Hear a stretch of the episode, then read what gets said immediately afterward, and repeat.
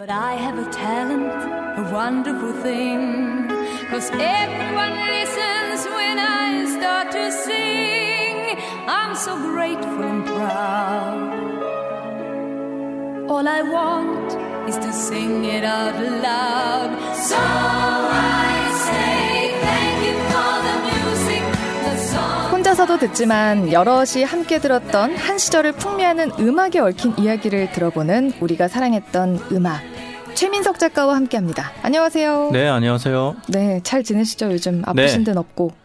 아프지는 않습니다. 이 코로나 때문에 더욱더 건강에 유의하고 있다 보니까 네. 오히려 뭐 좀 더 일찍 자고 잘 먹고 잘 챙겨서 다행히 큰 병치레는 없네요. 어, 개인 면역력 관리하는 게 가장 중요하다라고 이야기하던데 저도 요즘 손을 너무 많이 씻어가지고 너무 건조해요 지금. 저는 원래 항상 손에 물이 마를 날이 없습니다. 오. 집에서 청소와 설거지를 제가 담당하고 있기 때문에 네. 그리고 또 이게 제가 습관 중에 하나 약간 결벽증 같기도 한데 네. 이 작가라서 타이핑을 칠 때이 네. 타자기에 끈적끈적함이 있으면 글에 지- 집중이 안 돼요. 네. 그래서 항상 알콜로 모든 걸 소독하거든요. 아, 그래서 예, 제 손에는 물 나를 날이 없습니다. 그렇구나. 네. 그 저는 이렇게 일필휘지 막 원고지에 이렇게 쓰는 작가들을 되게 상상했었는데 컴퓨터로 치시는군요. 그렇죠. 컴퓨터로 치는데 기행문은 어, 손으로 직접 씁니다. 여행 가면. 네. 오, 글씨 잘 쓰세요? 중학교 때 서기였습니다. 오. 갑자기 그런 걸 여쭤보시니까 당황스럽네요. 서기랑 또 무슨 상관인가 싶기도 네. 하고. 예. 자, 오늘은 뭐 듣나요? 어, 지난 한 주 위성 정당이 한참 이슈였잖아요. 그쵸. 뭐 비례연합 정당이라고도 하는데 결국은 이제 그 본질은 위성 정당에서 출발한 거기 때문에 요 오늘은 위성 특집으로 제가 준비를 해왔습니다. 위성이라고 하면 인공위성 이래가지고 옛날에 무궁화 이런 거 떠오르는데 이런 과학적인 용어가 이 대중 가요계에서 많이 쓰였을까요? 사실 그대로 인공위성이 쓰인 적이 있습니다. 이 연배 좀 있는 청취자분들은 기억하시겠지만 정말 예전에 인공위성이라는 이름을 쓰는 아카펠라 그룹이 있었습니다. 정말 제가 모르겠네요. 지금 나옵니다. 사랑이라 부를 수 있을까 이렇게 알수 없는 기분을 이곡 이 곡인 거예요? 인공위성? 이게 1993년에 낸 인공위성의 1집 타이틀곡 사랑이라 부를 수 있을까인다. 부를 수 있을까인데요. 네. 이 대부분의 사람들이 인공위성이 부른 그 제주도의 푸른 밤과 시청 앞 지하철역에서를 기억하실 테지만 요건 둘 다 리메이크 곡입니다. 그래서 이들의 창작곡인 어, 사랑이라 부를 수 있을까를 준비해 왔습니다. 잠깐만 감상해 보시죠. 어딜 보아도 무슨 일을 하여도 그대 모습 바로 곁에 있네 장르들도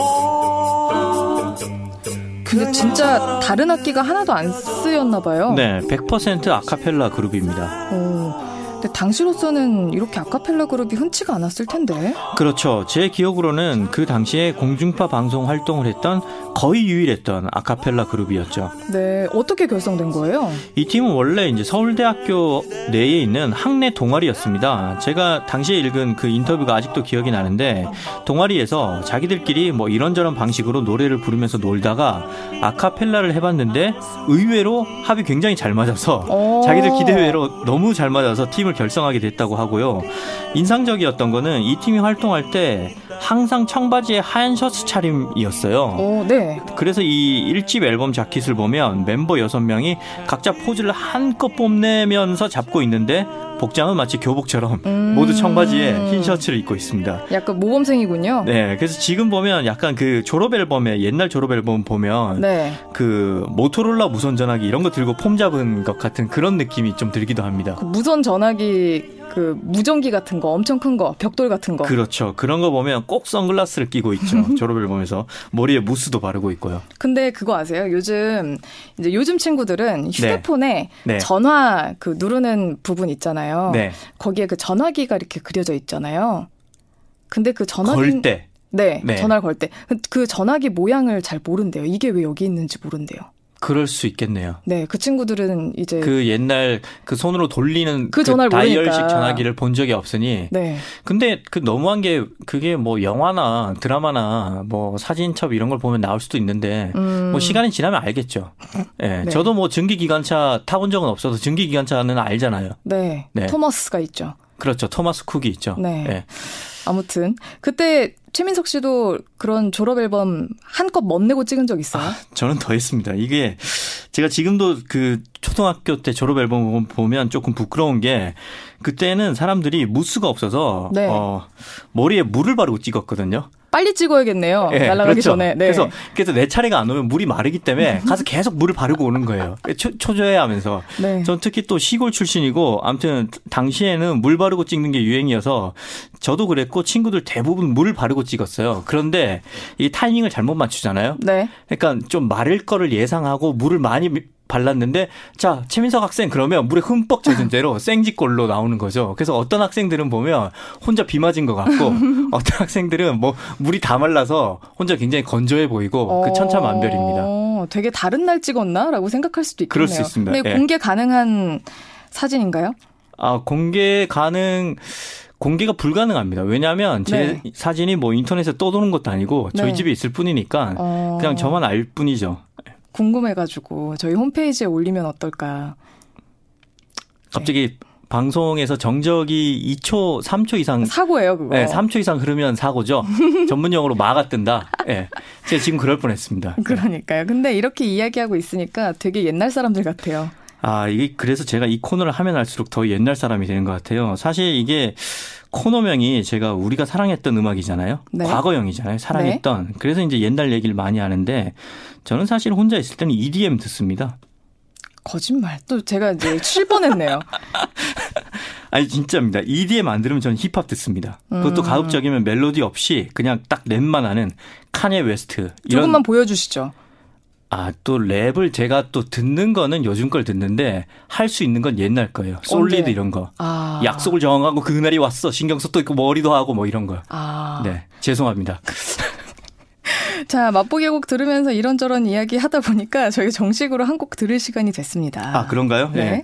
어, 맛보기 곡은 팀명이 인공위성인 곡을 들어봤잖아요. 이번에는 곡명이 인공위성인 곡을 들어보려고 합니다. 너무 정직하신 거 아니에요, 이번 주는? 사실 제가 좀 꼬아 보려고 했는데 이 노래를 부른 어, 인공위성이란 이 노래를 부른 가수가 저의 애독자예요. 네. 제가 책을 낼 때마다 꼬박꼬박 사주고 자기 SNS에 인증도 하고 제 책을 그 콜렉션으로 전부 다 소장하고 있거든요. 네. 그 이 가수가 한 번씩 SNS에 올려주면 다음날 책이 좀 팔리고 그럽니다. 네. 그래서 이런 가수가 잘 돼야 하잖아요. 아니, 지금 방송으로 커미션 주시는 거예요? 아유 뭐 커미션이라기보다는 사실 이 가수의 곡이 좋습니다. 그래서 음. 청취자분들한테 소개를 하, 기도 하고 뭐 네. 저도 이제 받은 은혜를 베풀기도 하고 그러려고 안녕하신 가영의 인공위성을 골라왔습니다. 오, 아니, 근데 그분은 되게 유명한 가수잖아요. 인디기에서 되게 핫한 분인데. 저도 작가계에서 그렇게 이- 뭐 알만한 사람 압니다.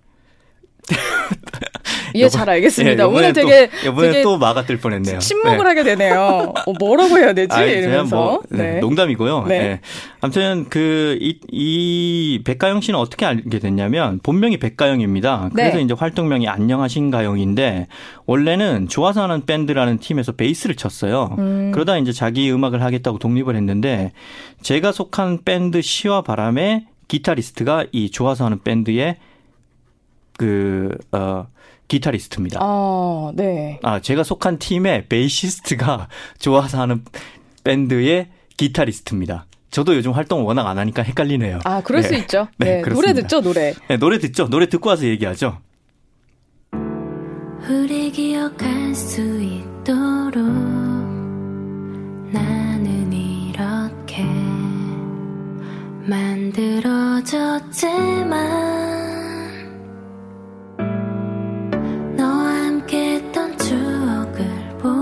인공위성 커미션 곡으로 이렇게 보내드리고 있습니다. 저한테 50원 입금됐습니다. 지금. 예, 그러게요. 자, 이 곡 좋네요. 그렇죠. 이 들어보셔서 네. 아시겠지만 제가 곡 자체가 좋아서 소개한 겁니다. 특히 그 저 개인적으로는 바이바이 하는 그 부분이 좋아서 예, 네. 좀 알려드리려고 가져왔습니다. 약간 저한테 절 보내려고 하는 듯한 바이바이 같아가지고 그 전에 끊었습니다. 아, 무슨 말씀 그렇게 하십니까? 네, 오늘 위성 특집으로 꾸리고 있습니다. 자, 이번엔 어떤 곡 들을 건가요? 어, 이번에는 위성의 성격에서 좀 착안을 했습니다. 위성이 행성 주변을 돌잖아요. 네. 빙글빙글. 아, 설마, 설마 남, 남이의 빙글빙글 아니죠? 그런 생각하실 줄 알았습니다. 그래서 이 나미의 빙글빙글은 지금도 많이 나오거든요. 그래서 너무 많이 들은 것 같, 같아서 안 가지고 왔고요. 사실 이 나미의 빙글빙글뿐만 아니라 뭐 구화 숫자들의 빙글빙글도 있고 AOA의 빙글뱅글이 있고 네. 그리고 또 제 지인인 로맨틱 멜로디 초비의 빙글뱅글도 있습니다. 이 모든 곡들을 제외했습니다. 요즘에, 요즘에 사천 논란이 굉장히 큽니다. 공천. 그래서 제가 일단 이 제 지인인 초비를 제외했다는 게 네. 제가 사천 즉 사신 방송 안 한다는 거잖아요. 예. 믿어 주시기 바랍니다. 여기서 예. 안 믿어주면 누가 믿어줍니까? 요즘에 예. 그 의심이 많이 듭니다. 마치 도마처럼 아, 기독교 사칭에서 거짓말 밥 먹듯이 하는 것들이 많아가지고 여기가 믿음의 방송 CBS 아닙니까? 예. 여기서 안 믿어주면 뭐 불교 방송에서 믿어줍니까? 어, 아니면 불- 뭐 알자지라에서 믿어줍니까? 여기서 절 믿어주셔야죠. 어 저는 아무 말 하지 않겠습니다. 네, 믿어주세요. 네. 그래서 어떤 곡을 골라오셨어요? 네, 이 곡입니다.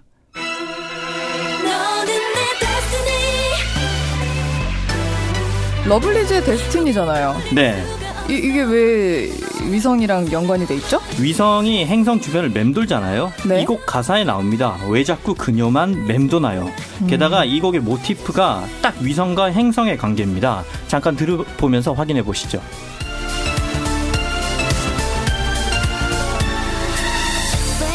그녀만 맴돌아요 별처럼 그대를 도는 내가 있는데 한 발짝 다가서지 못하는 이것만 그대도 똑같잖아요 오늘도 그녀 꿈을 꾸나요 그댈 비춰주는 내가 있는데 그렇게 그대 그러네요. 이 짝사랑하는 마음 또 행동 이런 걸 행성 주변을 맴도는 위성의 심정으로 묘사를 한 건가요? 그렇죠. 이게 뭐랄까요? 뭐 자연과학과 짝사랑이 콜라보라고 해야 할까? 어, 아무튼 이 작곡은 다 알다시피 윤상이 속한 작곡팀인 원피스가 있습니다. 그래서 곡 구성이 윤상 특유의 기승전결이 뚜렷한 방식으로 돼 있어요. 음. 그리고 작사는 전간디라는 분이 했는데 이분이 제가 볼 때는 최소한 이과 출신이거나 아니면 지구과학을 좋아하는 분 같아요. 네. 왜냐하면 이 가사를 보면 나는 달처럼 그대 주변을 맴돈다. 기울어진 그대의 마음엔 계절이 불러온 온도차가 심한데 너는 내 destiny 날 끄는 gravity 음. 등이 굉장히 지구와 달의 속성에서 창안한 아이디어가 돋보이는 노래입니다. 네. 근데 우리 지난주에 아추 들었잖아요. 네. 그때도 가사가 되게 좋다고 했었는데 그, 그 곡도 전간디 씨가 쓴 건가요? 저도 궁금해서 찾아봤어요. 그거는 보니까 서지음 씨가 썼더라고요. 어. 근데 제가 볼 때는 이 서지음 씨도 왠지 이름이 활동명 같습니다. 음. 지음, 음을 안다는 거죠. 음악을 안다. 네. 그래서 지금 왕성하게 활동하는 작사가가 김이나 서지음, 전간디인데 러블리즈는 이 세 명에게 가사를 다 받더라고요. 음. 가사를 아주 잘 받아서 쓰는 팀입니다. 네. 어쨌든 러블리즈도 지난주에 이어서 이번 주에도 같이 선곡이 된 걸 보니까 러블리즈도 최 작가님 책을 사시나요? 러블리즈는 어, 홍보도 제- 좀 해주시고. 제 책을 사지는 않는데 러블리즈의 굉장한 애독자인 PD가 네. 제 책을 또 꼬박꼬박 삽니다. 아, 네. 그래서 또 거기에서 연결 연결. 청탁 그 PD한테 받으셨구나. 제가 영업을 당했죠. 아, 그렇다고 해서 이게 사심 방송은 아닙니다. 러블리즈도 오늘의 주제에 딱 맞아 떨어져서 가지고 온 겁니다. 되게 사심 방송 같은데. 아닙니다. 이 세상은 다 연결돼 있습니다. 이 연결고리를 끊어버리면 네. 우리가 초연결 사회에 살잖아요.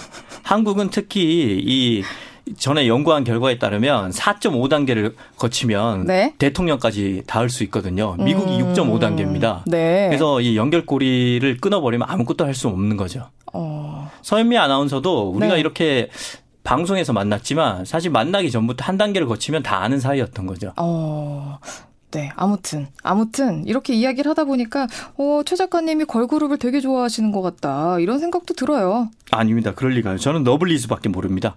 제게 걸그룹은 딱 하나, 러블리즈. 저는 러블리즈밖에 모르는 바보입니다. 아, 저번에 청취자밖에 모르는 바보라고 했잖아요. 아, 청취자와 러블리즈밖에 모릅니다. 예. 계속 말이 바뀌는데 아, 추가되는 거죠? 아 그렇게 해서 약간 시장에 가면 이거 그 그렇죠. 게임처럼 네. 오늘 오늘 위성 특집인데요. 마지막 곡으로는 어떤 곡 준비해 오셨어요? 오늘 또 하다 보니까 별로 안 쥐어짠 것 같아서 네. 이대로 가면 참기름집 폐업해야 폐업해야 될 것 같다는 위기감이 들었습니다. 경기 안 좋거든요. 요즘 그렇죠. 예. 일요일만 영업을 하는데 오늘 오픈도 안 하고 이렇게 끝날 뻔했어요. 그래서 시간이 별로 없기 때문에 조금만 짰습니다. 어, 시간이 정말 없는 관계로 정말 조금만 쥐어 짰습니다. 누구 곡 들어요? 그래서 위성이랑 이름이 제일 비슷한 가수 휘성의 곡으로 골라왔습니다. 제가 여러분들한테 물어봅니다. 이렇게 선곡하면 안 되나요? 휘성의 안 되나요? 자 그럼 우리는 이쯤에서 헤어지고 이 노래를 들어보죠. 최민석 작가였습니다. 고맙습니다. 고맙습니다. 안 되나요?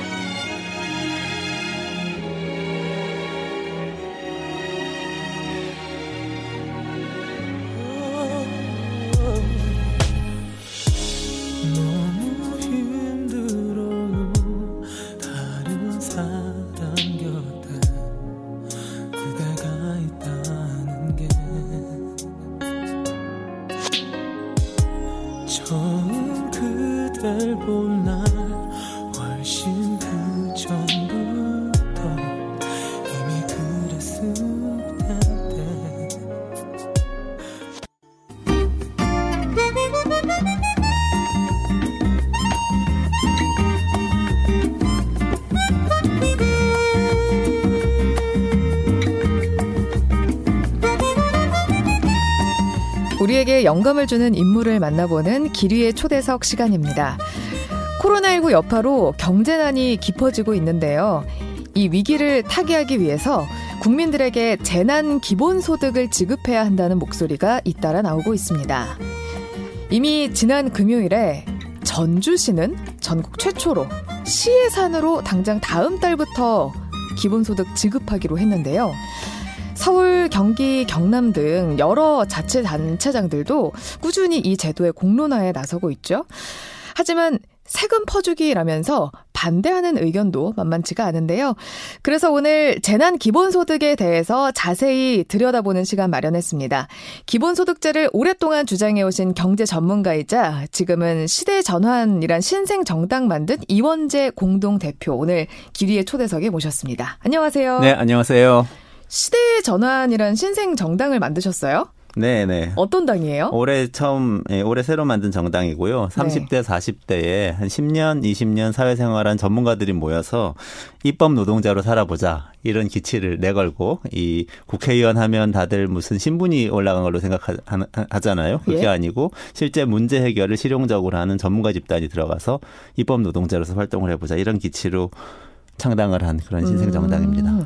근데 대표님은 계속해서 이제 기본소득제에 대해서 오랫동안 주장을 해오셨잖아요. 네네. 우선 기본소득제 는 어떤 거예요? 기본소득제는 지금 인공지능이나 자동화 때문에 일자리가 불안해지고 없어지고 있잖아요. 그래- 사람이 하는 일이 좀 적어지고 있죠. 그렇죠. 점점 적어지고 있으니까 옛날처럼 월급 받아서 평생 동안 먹고 사는 게 이제 힘들어진단 말이죠. 그렇기 때문에 국가가 조건 없이 개인에게 소득을 보장해 주도록 하는 것이 이제 기본소득 제도입니다. 네. 이건 모든 사람에게 같은 금액을 매달 정기적으로 현금으로 지급하는 그런 제도이고 네. 여러 가지로 이제 세계적으로 연구가 되고 실험이 되고 있는 그런 제도입니다. 어, 요즘에 얘기가 많이 되고 있는 건 사실 재난 기본 소득이잖아요. 네네네. 뭐가 다른 거예요? 아, 굉장히 날카로운 질문이시네요.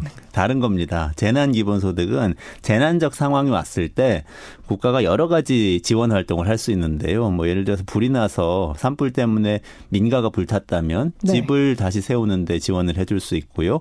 해일 때문에 어 뭐 상가 이 해변에 상가가 다 침수가 됐다면 그걸 청소하고 복구하는데 지원을 할 수 있죠. 그렇게 네. 하게 돼 있는데 이번 코로나19 사태 때문에 재난이 왔는데 두 가지 재난이 있다는 겁니다. 하나는 건강 재난이고 음, 그런데 또 하나는 경제 재난이에요. 소상공인이나 비정규직 노동자, 일용직 이런 분들이 일감이 끊기고 장사가 안 돼서 당장 경제가 어려워지는데 이건 소득이 줄어든 재난이기 때문에 네. 소득을 지급하는 방식으로 재난 구호를 하자 이런 음. 의미에서 나온 게 재난 기본소득이기 때문에 원래 보편 적 기본소득하고는 좀 다른 개념입니다. 한시적으로 필요한 사람에게 주자는 재난 기본소득이죠. 네. 어떤 필요한 사람들이요?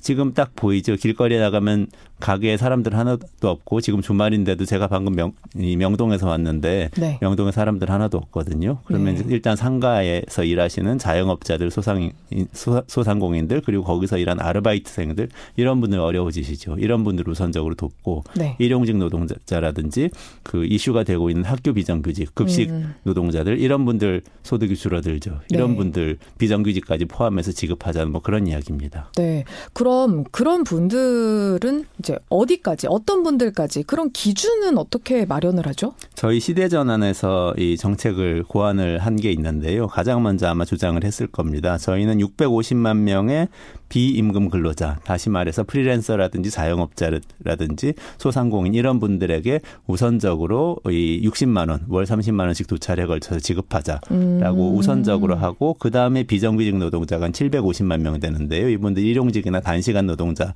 뭐 이런 분들입니다. 시간 제, 파트타임 이런 분들이 이런 분들에게 또 그 다음 수순으로 지급하자 이렇게 1,400만 명에게 지급하자고 이야기를 했고요. 네. 저희뿐만 아니라 이제 많은 분들이 주장을 하고 있는데 예컨대 김경수 경남 도지사는 이런 거 저런 거 가리지 말고 모든 국민에게 100만 원씩 주자고 얘기를 했어요. 네. 그런 다음에 나중에 세금으로 걷거나 또는 뭐 국채를 발행해서 빚을 내는 거죠 국가가 그런 네. 방식으로 지급하자 이렇게 주장하기도 하고 심상정 정의당 대표나 또는 이 저희 같은 신생정당인 기본소득당에서는 대구 경북 지역에 한정해서 지급하자 이렇게 음. 주장을 하기도 했습니다. 네. 어떤 방식이 맞는 거예요? 그러니까 저희 시대 전환에서 정한 원칙은 분명한데요. 재난 기본소득이기 때문에 재난 때문에 피해를 입은 분들에게 먼저 가는 게 맞습니다. 그럼 가장 피해를 입은 분들은 소득이 줄어든 분들이에요. 그걸 어떻게 찾느냐의 문제인데 첫 번째 우선순위는 소상공인입니다. 근데 소상공인 전체를 찾아서 지급하는 게 너무 시간이 오래 걸리면 대구 경북 지역부터 시작하는 것도 거기가 가장 피해가 클 것으로 예상되기 때문에 가능하다 이렇게 생각합니다. 음. 어떤 방식으로 줘야 된다고 생각하세요? 뭐 지금은 30만 원, 60만 원 이렇게 말씀을 하셨지만 그것도 되게 다양하게 줄 수가 있잖아요. 음. 네네네. 상품권을 주던지 네네. 아니면 진짜 현금으로 주던지 네. 아니면은 뭐 세금을 깎아 주던지 네네네. 많은 방법이 있는데 어떤 네. 방법으로 해야 된다고 생각하세요? 저는 이렇게 생각합니다. 세금을 깎아 주면 세금 많이 분, 내는 분들이 유리해요. 고소득자에게 사실 유리한 제도가 됩니다. 그래서 그건 어, 그렇게 진행해서는 지금 재난을 극복하는 데는 도움이 안 된다. 여유 있는 분들은 그냥 사시면 되니까요, 사실. 그렇게 생각하고요. 그냥 모두에게 지급하는 것은 가능한 방법이고 빠르게 할 수 있는데 이거 국민적 합의를 이루기가 지금 너무 힘듭니다. 음. 그래서 지금 아무래도 기획재정부하고 정부에서 운영하고 있는 하고 있는 제도 틀 내에서 선별해서 지급하는 게 가장 낫다고 생각하고요. 예컨대 지역 상품권으로 지급하냐 아니면 현금으로 지급하냐라는 이슈가 또 있는데요. 네. 어, 상품권으로 지급해도 괜찮습니다. 그 상품권이라는 거는 일정한 그 기간이 정해져 있고요. 그리고 쓸 수 있는 지역이 정해져 있어서 그 지역의 상권을 어, 살리는데 도움이 되고요. 그리고 기간이 정해져 있기 때문에 빨리 저축하지 않고 빨리빨리 써버리게 되기 때문에 아무래도 소비 진작에도 도움이 돼요. 경제 살리는데 네. 좀 도움이 되죠. 그렇지만 상품권이 없는 지역들이 있어요. 예컨대 대구 같은 경우 지역 상품권이 현재 제도가 없습니다. 음. 그래서 그걸 또 지역 상품권 만들기 위한 행정 작업을 해야 돼요. 음, 거기도 비용이 또 맞아요. 들겠네요. 시간과 네. 비용이. 맞습니다. 카드 다 찍어내야 되고 금융 시스템 만들어야 되고 해서 그거 하느니 그냥 현금으로 나눠주자는 게 이제 저희들의 생각이에요. 그리고 현금으로 가야 받으신 분들이 쓰기에 가장 편하기 때문에 지금 당장 먹고 살 게 없어서 어려운 분들한테는 현금이 사실 제일 좋죠. 어. 전주시가 이번에 내놓은 방법은 취약계층 5만 명에게 체크카드를 나눠주는 방법으로 그것도 그 기한을 정해가지고 이때까지는 써야 된다. 라고 그렇게 나눠줬더라고요. 네네. 이 방법이 맞다고 보시는 거예요? 아, 그 체크카드가 상품권이거든요. 옛날에 네. 상품권 종이로 찍어서 줬는데 요즘은 체크카드로 줍니다. 그래서 이거 유흥가 같은 데서 쓸 수 없게 해놓고 기간 지나면 소멸한 포인트처럼 쓰게 해주는데요. 그 방법도 괜찮은데 전주시처럼 빨리 그렇게 할 수 있으면 괜찮아요. 근데 전국이 다 할 수 있는 게 아니거든요. 그게. 대구 네. 같은 데는 지금 안 되거든요. 그렇기 때문에 전국에서 하려면 현금으로 줘야 된다. 제가 이렇게 말씀드리는 겁니다. 음. 전주시 같은 경우에는 지자체 예산으로 이번에 지급을 하기로 한 건데 네네. 또 지자체별로 예산이 충분한 지자체가 있고 또 되게 부족한 지자체, 빚이 많은 지자체가 많잖아요. 네네.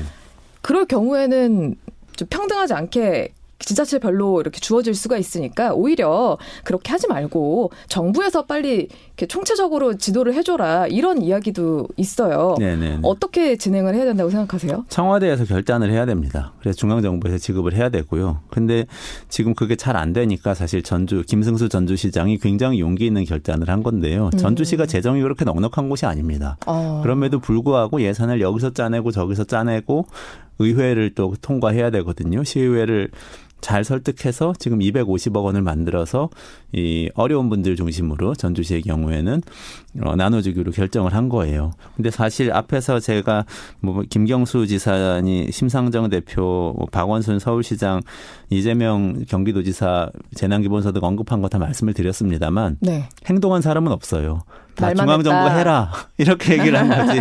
전주시장은 행동을 한 거거든요. 음. 그래서 굉장한 의미가 있다고 보고요. 전주시에서 한 걸 중앙정부에서 보고 참고해서 네. 전국적으로 실시를 하는 게 어, 필요한 수순이 아닌가 생각합니다. 그러네요. 그 지방자치단체장들이 이야기는 굉장히 많이 했는데 시행한 건 조용히 있던 전주시장이었네요. 맞습니다. 네. 네. 그리고 전주시는 사실 도나 특별시, 광역시 아니잖아요. 작은 특별시도 단위. 아니에요. 네, 맞아요. 작은 단위예요. 그래서 굉장히 용기 있는 선택이라고 생각합니다. 네.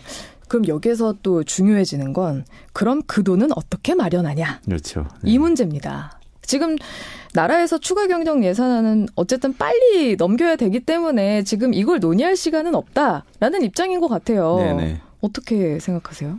돈이 많이 있어요. 어디예요?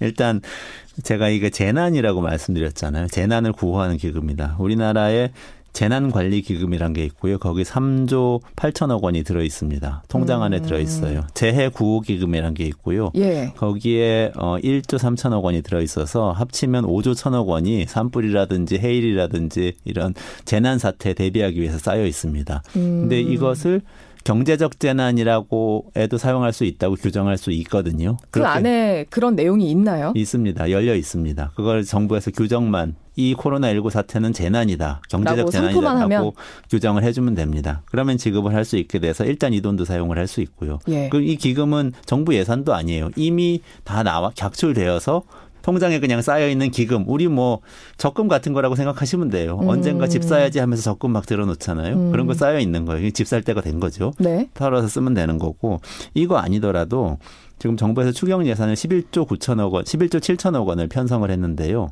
저희가 계산한 아까 1,400만 명에게 지급하는 네. 60만 원씩 모두 지급하는 재난 기본소득안이 8조 4천억 원이 듭니다. 예. 충분히 11조 9천 11조 7천억 원 안에서 소화 가능하죠. 아까 그리고 재난 관리 관련된 기금들 5조 1천억 원은 이 11조 9천억 원 안에도 들어 있지 않기 때문에 더하기 한 3조 원 정도만 하면은 일단 이게 만들어진다는 게 계산이 나오죠. 음, 근데 그 11조 7천억 원 안에 또 그런 지역 상품권 발행이나 뭐 이런 게 또 들어가 있다고 하더라고요. 네네 들어 있습니다. 네. 그게 겹치는 거 아니에요?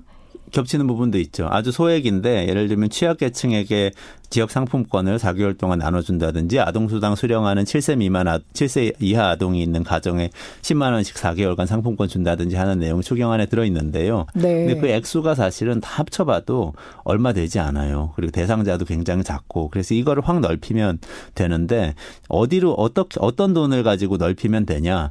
예를 들면 지금 대출금으로 굉장히 많이 잡아놨습니다. 소상공인 돕는다고 하면서 대출을 해주겠다. 아. 그러니까 대출해주면 나중에 받는 거잖아요. 예. 그게 그게 2, 3조 정도 되거든요. 그 돈을 사실 저희는 나눠주자는 겁니다. 왜냐하면 음. 대출은 받으면 그거 가지고 장사를 잘해서 갚을 수 있을 때 대출 받는 거예요. 예. 근데 지금 그런 상황이 아니거든요. 당장 먹고 사는 이 당장의 수입이 쪼들린 상황이기 때문에 지금 생계 지원금을 지원금으로 줘야 된다. 이렇게 음. 주장을 하는 겁니다. 그것뿐만 아니라 이번 대책안에 좀 바람직하지 않은 것들이 있어요. 예컨대 자동차 개별 소비세 인하가 있습니다. 예. 자동차 사는 사람들에게 보조금 준다는 거거든요. 자동차 지금 살 만한 사람들은 돈이 있는 사람들이에요. 음. 소득이 줄어든 재난을 맞은, 사람들에게 이 돈을 돌려서 줘야 됩니다. 음. 그리고 예를 들면 지금 건물주들이 착한 임대인 제도라고 그래서 임대료 깎아주면 세금을 깎아줍니다. 예. 착한 임대인들은 칭찬을 해드려야 되는 거지 세금을 깎아드려야 되는 대상이 아니에요. 돈이 어. 있는 분들이니까 그 깎아줄 세금 돌려서 재난 기본소득으로 지급해야 됩니다. 이런 것들 조정하면 충분히 지급 가능해요. 음. 그럴 수 있겠네요. 네. 근데 우리나라가 이전에 이런 재난 기본 소득이라는 거를 준 적이 있었나요? 우리나라에서요. 우리나라에서는 없습니다. 아, 우리나라는, 없어요. 네. 그러면 만약에 다른 국가에서는 그런 그렇죠. 적이 있었나요? 네, 이번에 코로나 사태 때도 언론에 많이 보도도 됐는데 홍콩에서 어, 지난달 말에 국민 1인당 18세 이상이면은 우리 돈으로 155만 원씩 나눠 줬어요. 어, 홍콩 달러 만 달러 정도 되는데요. 그게 재난 기본소득이었죠. 일종의 예. 홍콩은 관광이 굉장히 큰 산업이기 때문에 코로나 사태로 경제가 굉장히 안 좋아져서 소득 감소에 대한 보상을 국가에서 해준 거죠. 그러면은 홍콩에서는 지금 뭐 당장 지금이기는 하지만 네네. 효과가 좀 어떻대요? 홍콩 굉장히 어려운 상황이기 때문에 그거 가지고 어쨌든 일단 생계를 시민들의 생계를 유지하면서 어, 넘어가고 있는 중이죠. 예, 음. 그거 가지고 완전히 극복이 됐다고 말할 수는 없지만 네. 그것마저 없었다면 이제 정말 이 굉장히 큰 사회적 혼란이 있을 수 있었다 이렇게 평가할 수 있죠. 음, 그것도 나중에 이제 지나서 이런 부분에 대해서는 한번 평가를 쫙 한번 해봐야겠어요. 네네, 우리나라뿐만 아니라 맞습니다. 외국이랑 네네. 그 이제 야당에서는 아이고 돈 선거하려고 하는 거 아니냐, 돈 현금 퍼주기 포퓰리즘 하는 거 아니냐 이런 또 문제를 제기하시는 분들도 있어요. 네. 여기 대해서 어떻게 답해 주시겠어요? 그- 그거를 처음에 황교안 그 미래통합당 대표죠. 그 처음에는 이거 이재용 소카 대표가 청와대 청원에 재난기본소득 지급하자고 네, 올렸을 올렸었죠. 때 환영한다고 얘기를 했었거든요. 아, 좋은 아이디어인 것 같다. 네. 그랬었는데 어느 순간 이후부터 이게 정치 싸움으로 바뀌는 것 같아요. 그러니까 그때까지는 황 대표나 이, 이 야권에서도 어, 너무 어려운 상황이니까 뭔가 해야 되는 소득 보전해야 되는 거 아닌가 하는 합리적인 생각을 했던 것 같아요. 근데 이게 정쟁이 되기 시작하니까 이상한 구도가 돼 버렸죠. 음. 정부가 돈 뿌린다, 여당이 돈 뿌린다 이렇게 얘기를 하고 싶은 것 같은데 네. 지금 이 문제는 그렇게 접근하면 안 됩니다. 지금 여기 택시 타고 오는데도 택시 기사님이 이렇게 얘기를 하셨어요. 평소에 절반 이하로 매상이 떨어졌다는 거예요. 음. 그래서 이거를 일주일, 이주일은 버틸 수 있지만 이게 네. 한 달, 두 달이 되면은 그 다음에는 월세를 낼 수 없는 상황이 되고 식료품을 살 수 없는 상황이 됩니다. 음. 그러면은 많은 분들이 정말 코로나 19 때문에 건강이 악화돼서 돌아가시는 게 문제가 아니고 생계 고통 때문에 돌아가실 수도 있어요. 음, 그런 절박한 상황에 있는 분들이 정말 많다는 걸 생각하고 정치인들이 이 문제는 정쟁화하지 말고 음. 대안을 갖고 문제를 해결하고 행동하는 그런 모습을 보였으면 합니다. 네. 근데 이게 이제 소비와 관련된 이야기다 보니까 소비가 너무 줄었잖아요, 지금. 그러니까 여기에서 의문을 또 제기하는 사람들은 2008년 얘기를 합니다. 2008년 금융위기 때 일본에 기본소득을 지급을 했는데 일본 사람들이 그걸로 소비를 하지를 않고 죄다 저축을 한 거예요. 네. 그렇게 되면 어떡해요? 오해를 풀어야 되는 게 지금 소비를 촉진하는 게 1차 목적이 아닙니다. 소득을 보전하는 게 1차 목적이에요. 두 가지가 예. 다릅니다. 사람이 소득을 얻게 되면 그 소득을 가지고 뭔가 자기가 하려는 일을 하게 됩니다. 저축을 하는 사람도 있고요. 소비하는 사람도 있을 거예요. 그렇지만 소득을 지급하면 그 중에서 가장 생계가 어려워서 당장 써야 되는 분들은 쓸 수 있게 되고 그걸 씁니다. 네. 그렇기 때문에 저는 일단 소비가 1차 목적은 아니다. 음. 세- 생계가 어려운 분들 돕는 게 1차 목적이기 생계 때문에 보전이. 네, 그게 먼저라고 말씀드리고 싶고요. 두 예. 번째는 실제로 소득이 크게 줄어든 분들에게 타겟팅해서 선별해서 지급할 경우엔 이분들은 소비를 하게 됩니다. 음. 지금 당장 어렵기 때문에 미래를 생각할 틈이 사실은 없는 거죠. 이- 이렇게 두 가지를 말씀드리고 싶고요. 네. 그리고 2008년 금융위기 얘기를 하시니까 또 말씀을 드리는데 그때 우리는 어떻게 대처했냐. 네. 별로 얘기 안 하잖아요. 네. 우리 일- 어떻게 일본은 했어요? 우리는 신차 보조금, 보조금을 대폭 지급했어요. 신차요? 예, 새로 차를, 자동차를 사면 보조금 지급해 주는 거. 그래서 자동차 많이 팔렸습니다. 2009년에 실제로. 그래서 현대자동차가 2009년, 2010년에 막대한 이익을 얻습니다. 이것 때문에 1조 원을 벌었다는 얘기도 있어요. 오. 5천억 원 벌었다는 얘기도 있고 여러 가지 분석이 있는데요. 네. 지금 우리가 하고 있는 이 지원이 기업을 지원하거나 건물주를 지원하거나 이런 방식으로 가면 위기가 끝났을 때 그들이 돈을 벌어가는 걸로 그냥 귀결될 수도 있어요. 음. 지금 지원의 대상은 철저하게 어려움을 겪는 개인이어야 됩니다. 그래야만 나중에 소비를 했던 저축을 했던 그 개인들에게 남는 거죠. 음. 이 점을 좀 생각을 해야 된다는 게 제 생각이에요.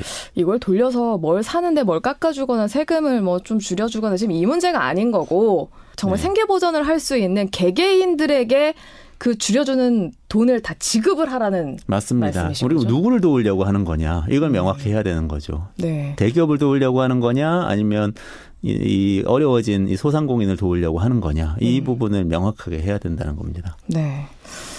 이 국면이 잘 끝나면 우리가 기본소득에 대한 이야기도 이어갈 수 있을까요? 사실 이 이야기를 한 1시간 동안 제가 할 수가 있는데요. 네. 저는 기본소득에 대한 이야기 시작할 때가 됐다고 생각합니다. 왜 이제? 그러냐? 네, 이 지금이 바로 시점이 왜냐하면 코로나19 사태 이후에 우리 사회가 이전하고 달라질 거예요. 이전에 자영업자들이 벌어들이던 매상을 이제 벌어들이지 못할 겁니다. 사람들이 이미 전통시장 가서 물건을 사지 않는 것이 습관이 되면서 네. 전통시장 앞으로 그만큼 가지 않을 거예요.